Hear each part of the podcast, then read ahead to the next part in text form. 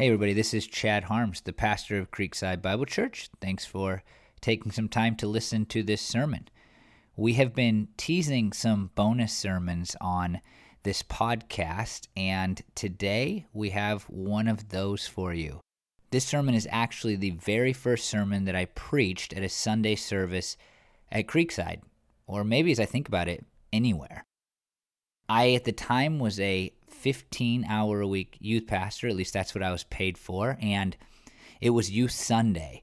You know, like the Sunday where the youth group leads the music and takes over the responsibilities. And I was tasked with preaching this sermon.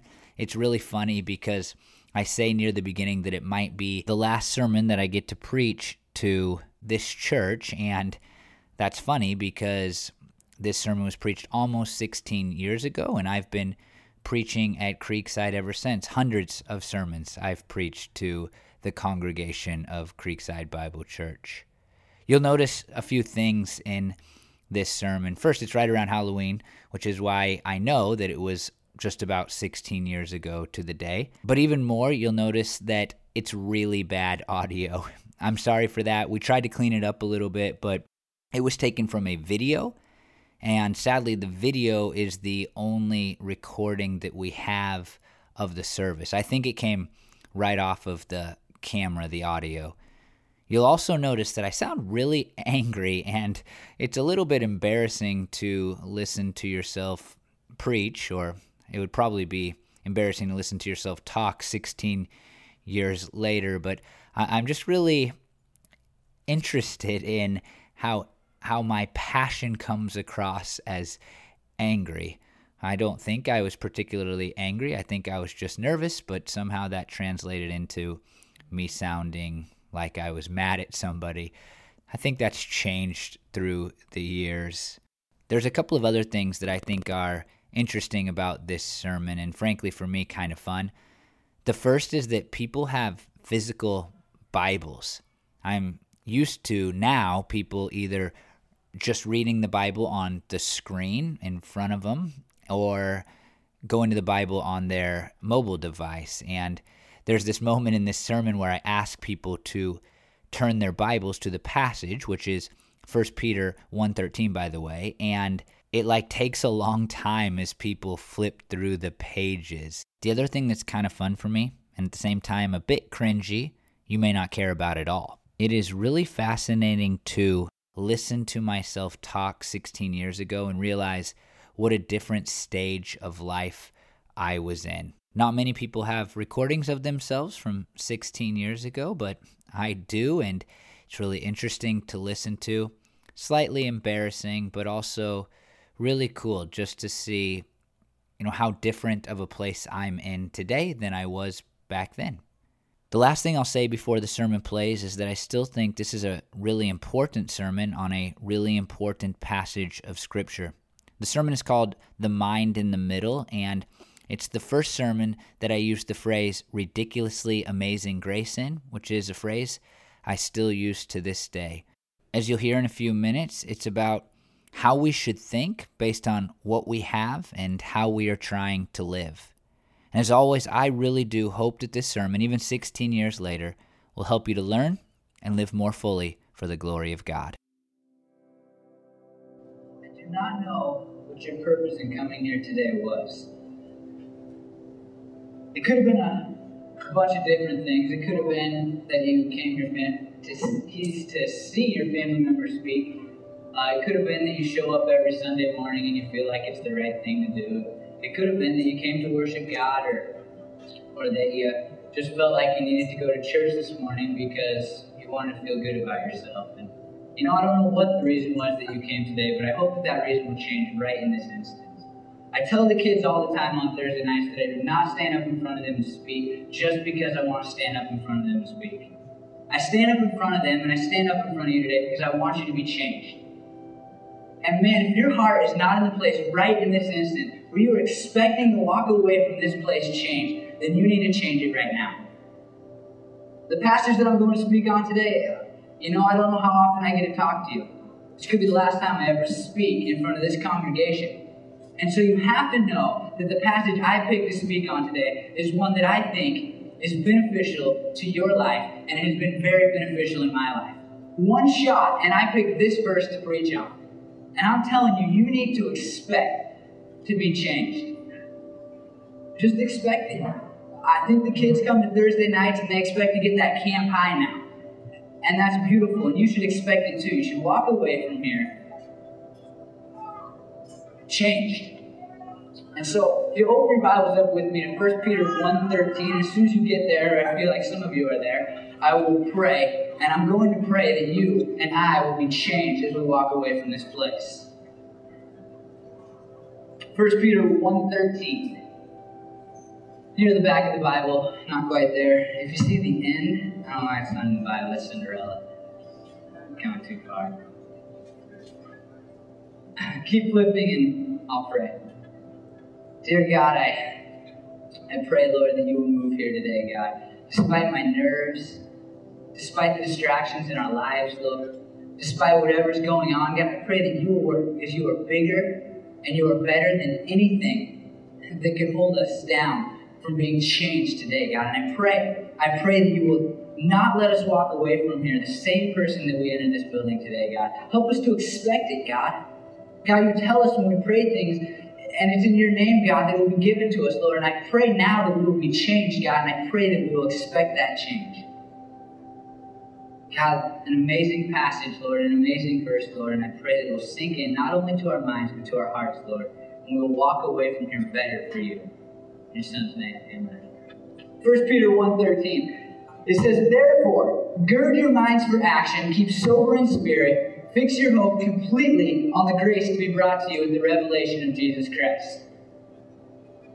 I'll read it again. Therefore, gird your minds for action, keep sober in spirit, fix your hope completely on the grace to be brought to you at the revelation of Jesus Christ. And right there at the beginning of this verse, you're going to see a word, and that word is therefore. And I know the high school kids can tell me this, but, but you have to ask yourself when you see the word therefore, does Anybody know what the question is? What is it there for? So many times, passages have been preached in the Bible wrongly because people fail to put them into context. And so when you come to this connective word, the big word for it, the connective word, therefore, you must ask, what is it there for? And so we look back at my favorite section in the whole Bible, the beginning of 1 Peter. 1 Peter 1 and 2, he's going to talk about who he's addressing it to. And he tells the people that they are, he calls them aliens. Aliens. And when he's talking about aliens there, he's talking about people that are passing through this world because their true citizenship is in heaven. And he goes on from there to tell them that they now have a living hope if they are in Christ Jesus, chosen by God. They've been born again to a living hope. And then he goes on to tell them that they will have an inheritance which is imperishable and undefiled and will not fade away, that is reserved in heaven for those who are protected by the power of God. How cool is that? Don't just hear it, let it sink in, because when we get to this therefore, it's very important that we see what Peter wants us to see when we come to it. And he goes on from there and he tells us that we can have joy in times of trials. Because why? Because they are necessary and they are for a short time if we've accepted Christ as our Savior. And then he tells us that we will obtain the outcome of our faith, salvation. And then he goes on to tell us that we see we see what the prophets long to see, and that is Jesus Christ, and we can see it every day. And he says all these amazing things about our future, and then he says, therefore. And what's really cool about the book of First Peter is that it has this flow that, that I don't know if there's any other book in the Bible, maybe I don't know them well enough, but, but it's an amazing flow. And he goes from he goes from what we're going to have someday, what we have to look forward to. Then he throws in 1 Peter 1.13, and then he's going to go on to talk about how we should live because of what we have in Christ Jesus. And so your sermon title, The Mind in the Middle. Because when we come to 1 Peter 1.13, it's a separate, it's in the middle of what we have to look forward to and what we should live like. And it's all about how we think, the mind in the middle. So he says, therefore, gird up your loins for action. Gird your minds for action, as it's written in my Bible. Probably different in all of yours.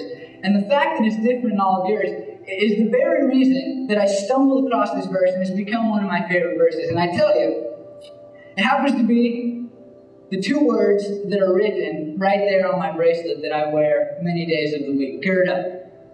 And uh, the college pastor of Western Baptist was, was preaching on this verse, and it says, Prepare your minds. And my Bible said gird up, and I'm not familiar with the word gird up. I don't use it in everyday language. Well, now I do, but just because I'm a weird youth pastor guy. But uh, I was like, what is this gird up stuff? Why does mine say gird up and it says prepare in the NIV? And so I started to do research, and I found that this word gird is awesome. I love it. It's on a bracelet. It's amazing that people would translate this verse, prepare your minds, because it fails to do justice to what Peter is talking about here in this verse. He says, gird your loins for action. And the word gird is a word that is uh, used a lot in the Bible, but, but um, it really has the illusion they wore loose, flowing robes that when they wish to run or to fight or to apply themselves to any business, they are obliged to bind their garments close around them. Did you hear all that? Long, flowing robes. So I'm going to bring Brandon Gray up here to demonstrate this. Long flowing robes. This is our long flowing robes. It's a good color for Brandon Gray. Lots of feedback. Right. So here it is. If you want to see a better example of it, look at Bryce's uh, uh, costume for Halloween. It's great. So the Roman soldiers here, hold that on. They didn't have to hold it on. But the Roman soldiers would wear something that would go down like this. Okay? You seeing this ankle thing? Now, if Brandon here, my Roman soldier, was going to run a race or fight a battle, it'd be difficult. Show him how you have trouble moving your legs. Fake it if you really don't. There you go. So what the people would do at the time of Peter's writing is they would tie this up with a belt-like thing, and they would strap on their hair and things like this. So now they are free to move around, to fight battles, to run races. Are you seeing how cool that is? When he says prepare your minds for action, he is not doing justice to what Peter is telling us. This man is getting ready to go fight a battle now. And so we see it there. Gird the loins of your mind for action. And so we have to ask ourselves okay, it's this idea of, of tying this thing up. So, what is he saying to me spiritually? He's not talking about me wearing long robes and having to tie them up. I did put on a belt today, but it's not because of this verse. What is he saying to me metaphorically for my spiritual life? And to better understand this, you have to think in terms that the Bible uses. And when we think about our spiritual lives, we have to think that it's like a fight. Look at the language that Paul uses in some of his some of his verses when he's talking to Timothy. He says, "Fight the good fight, or war the good warfare." In 1 Timothy 1:18. In Ephesians 6:12 through 18, he talks about the armor of God and putting it on. In 1 Timothy 6:12, he says, "Fight the good fight." In 2 Timothy 2, 3 through 5, he says, "As a good soldier of Jesus Christ." And in 2 Timothy 4, 7, he says, "I have fought the good fight. I have finished the race." And the problem is, the problem is with you and I, and with most of this world, that we take Christianity like a Sunday stroll instead of a fight that it is.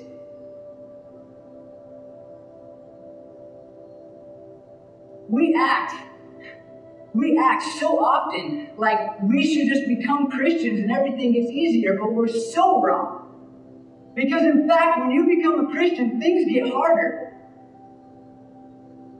When you become a Christian, you go from being an enemy of God to being a child of God.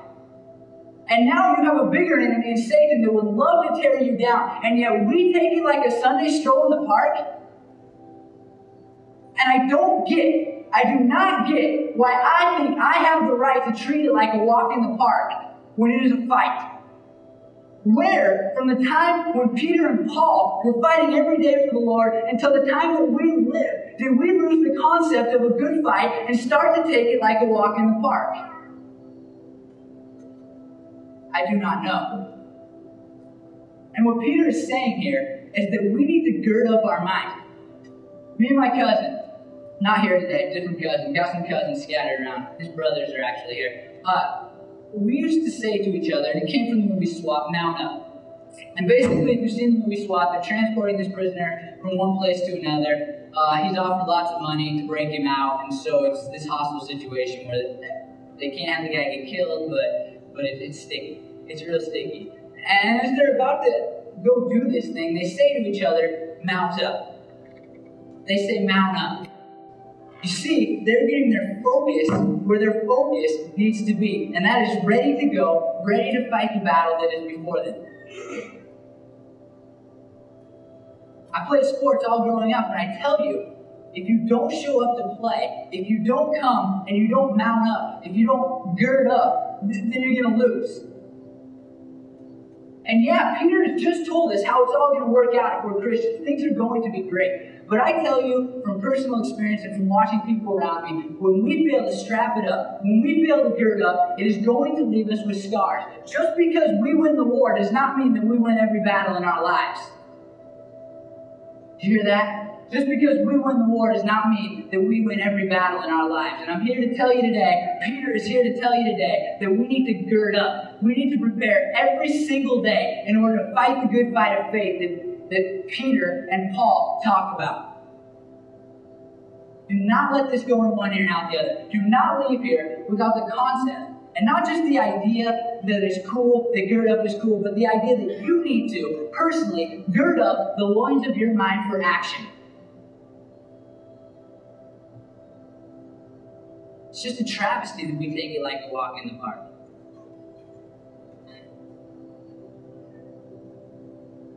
Travesty. And so the first thing that I have to say to you today, as we're talking about the mind in the middle, is that you need to gird up that mind. You need to gird it up. You need to be prepared every day to fight the good fight of faith that God has allowed you to fight by becoming His child. And you know, I used to only know the words gird up in this passage, and I spent a long time really liking those two words and not really paying attention to much of the, the rest of this passage here, this, this one verse, I guess, if you will. And I found that it's cool because he's going to go on and he's going to say two more things. And the next one is be sober. And he says it not only here in First Peter, but he says it two more times in verse 4 7 and verse 5 8. He's going to tell his readers to be sober. And you'll find as you study the scriptures that when God puts something in there more than once, it's probably a good idea to pay attention to it. And he says it three times in this short little book be sober. And I tell you, I, I, I can't really think about the words be sober without thinking about the words of drunkenness. Uh, just thinking about being drunk, because being sober is the opposite of being drunk. And as I've thought about this passage, uh, it's just kind of crossed my mind that we could probably just turn around and instead of saying be sober in a positive light, we could say don't be drunk. So I've thought about it more and more, and, and uh, you know, I think the best way to illustrate it is a song by Brad Paisley. Um, maybe some of you know it, maybe some of you don't, but the song is called Alcohol. Um, I've never heard it, of course, because I'm a youth pastor. But uh, the song is called Alcohol. And basically, in this song, I don't know if he's saying good things about alcohol are bad, but the point of it is alcohol makes you do stupid things. Alcohol, in the song, it talks about putting a lampshade on your head and the embarrassing speech at your best friend's wedding, things like that. Alcohol makes you do stupid things when you're drunk. So the more I thought about this, and the more I thought about this verse could have been said, do not be drunk, I've come to the conclusion that alcohol really does a few things. It, it causes us to be irrational, it causes us to be emotional, and it causes our thinking to be all messed up. And so when I look at this passage, I, I think that, that somewhere in there, Peter is telling us don't be irrational, don't be overly emotional, and don't have your thinking all messed up if you've been around drunk people, you know that they're like this. They're all over the place. They don't know what they're thinking. They do stupid things. And sometimes in Christianity, we act exactly the same way. We act like a drunk person. I was watching the Cowboys game at Dylan's house a couple weeks ago. Um, and the Cowboys are up 14. Big Cowboys fan. They play at noon today, I think. But they're up 14. It's, the other team has done nothing. They haven't moved the ball two touchdown passes in the last two minutes of the stupid game. And I'm like this. I'm flopping around on Dylan's couch. Ah, what is happening? Fire the coach. Ah! I look like a drunk person. Because I didn't know if the Cowboys were going to win. In fact, they ended up losing. But in this passage, Peter tells us to be sober. And here's the good news. Hear this. Here's the good news news. We know that we're going to win the war. Think about how irrational, emotional, and stupid thinking it would be for me to go like this during the course of a football game if I knew the Cowboys were going to win 56 to 8. It would be absolutely ridiculous. But Peter here, in the book of First Peter, has told us how this thing's going to end, and yet we go like this when all of life's little things kind of run into our way.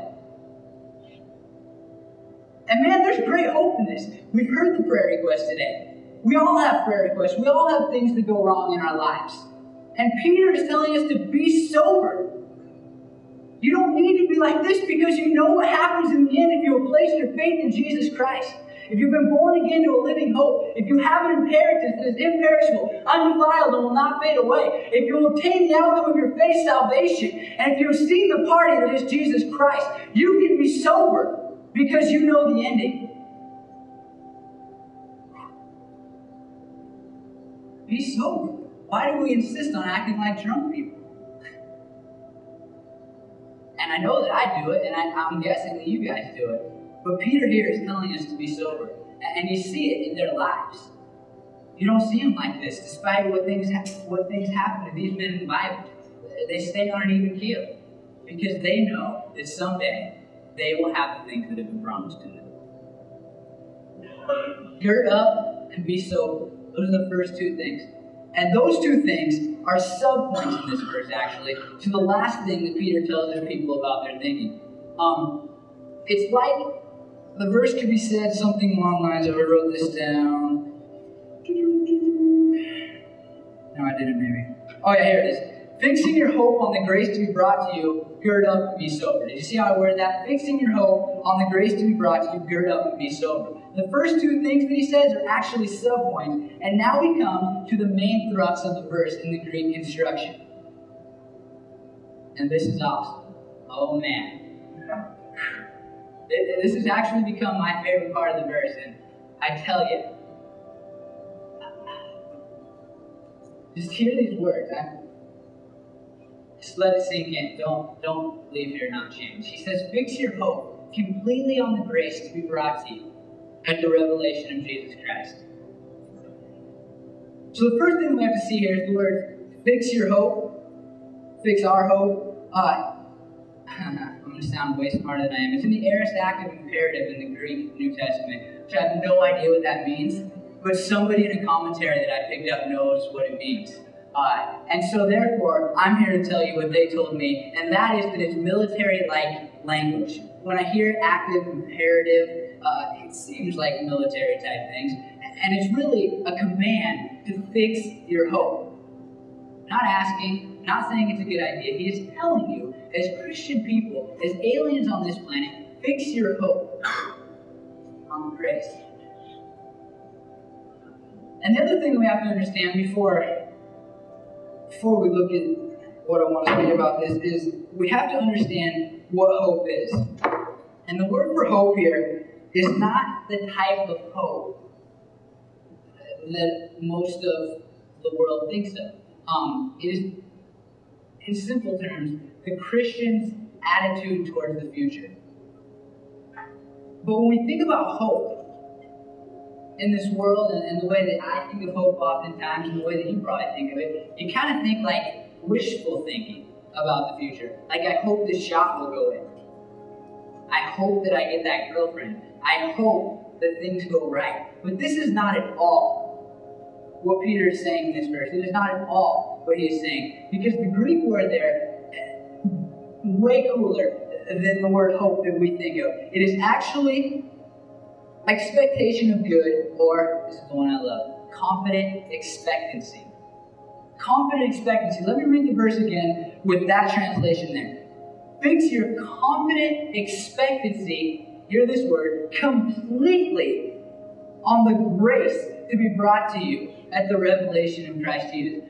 Fix your confident expectancy completely Did he say some of it, put the rest of it in money? Did he say some of it, put the rest of it in your family? Did he say some of it and then put your hope somewhere else? No, he said fix your confident expectancy completely on the grace to be brought to you. And I tell you, I've learned a lot in the last year of my life because there are a lot of things that a year ago I was placing my hope in, and all of those things are kind of gone. I had baseball, I had school, I had a girl that I was in love with. I had a cousin who didn't have a girlfriend that could actually hang out with me. Tons of things fell up and down. My family knows what I'm talking about. Tons of things that I honestly placed my hope in have crumbled, and the things that you place your hope in will crumble if they are not the grace to be brought to you at the revelation of Jesus Christ. Fix your hope completely on this. And you cannot, you cannot, when you think about God's grace, I don't want to say this, something I'm very passionate about, watch out. We're not fixing our hope in pink elephants. you can fix your hope on things completely, but that doesn't mean that the thing you are fixing your hope upon is going to help you out. And this is not saying to fix your hope on something, it is telling you to fix your hope on the grace that is to be brought to us. And man, I coined the term, somebody write it down somewhere, ridiculously amazing grace. Because we, when we think about grace, we do not do it justice. We do not do God's grace justice. I've been reading What's So Amazing About Grace by Philip Yancey. And it's not my favorite Philip Yancey book, but he has caused me to think a lot about how grace is a ridiculous term to this society. Grace is not something that we offer people. Grace is not something that we even like. We don't want to see people pardoned. They're sinners. Send them to hell. They killed somebody. Give them the death penalty. Grace is not something that we really think is something that people deserve. But God has given it to us. And God's grace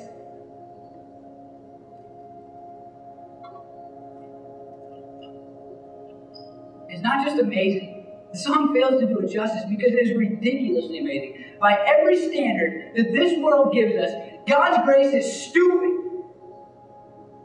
God's grace is stupid by every standard that this world has given us, but yet He gave it to us anyway. God's riches at Christ's expense. I'm telling you, we were enemies of God who sinned against Him daily, and He sent His one and only true Son to die on the cross for you and I so that we can be His children. And someday we can have an inheritance that is imperishable, undefiled, will not fade away. And yet we sit down and we don't think about how amazing it is that God gave us this grace. It is ridiculously amazing. And for you and I to worship sometimes the way we do in light of that grace is stupid. We fix our hope on money. We fix our hope on baseball. We fix our hope on our friends and family. When God has given us this grace that we can fix our hope completely on, our confident expectancy. And we know that God will not let us down. And man, I stand before you today and I'm telling you, do not leave here with the same attitude about grace that you came into this room with. Do not let it happen because God's grace is not just amazing, it is ridiculously amazing because it fails to be any kind of standard that this world would give you.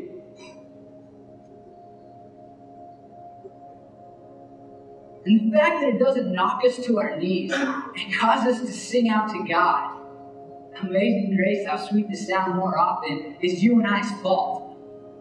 And Peter is telling us to fix our hope completely on that grace. And as we do that, if we're really fixing our hope on that grace and knowing that our eternity, that our family's eternity, that me not going to hell, that me being a child of God who can even pray to Him, that me having inheritance someday, that me being born to a living hope, the grace that is giving us all those things, when we fix our hope on that, how dare we not worship? How dare I not worship? The mind in the middle. Here's what you have. It's going to be amazing. Look at it. Look at it. Think about it. here's what you need to do over here at the end of Peter. For right there in the middle is how you think about your spiritual life, about how you think about life in general, about how you think about eternity. It's right there in the middle of what you have to look forward to and how you should live. Gird up, be sober, and fix your hope completely, completely on the grace that will be brought to you. Let's pray. Dear Lord, I thank you for letting us come here today, God, and I pray, God. I pray that I will I will not leave here, Lord, not worshiping you for the great you give I pray that I will not leave here acting like a drunk person when it comes to things of spiritual matters, God. I pray that I will not leave here girded up, ready to fight the good fight of faith, God. And I pray for every one of these individuals who are here to look at your word today, God. I thank you for the passage of 1 Peter, God. And not only do I thank you for the passage in 1 Peter, God, but I thank you for the grace, God, that I can fix my confident expectancy on, Lord. And I pray, God, that we would not leave here unchanged, Lord, but we would leave here, God, knowing that the mind in the middle, God, matters. And I pray that we would gird up, Lord, we would be sober, and we would fix our hope completely on your grace. In your son's name, amen.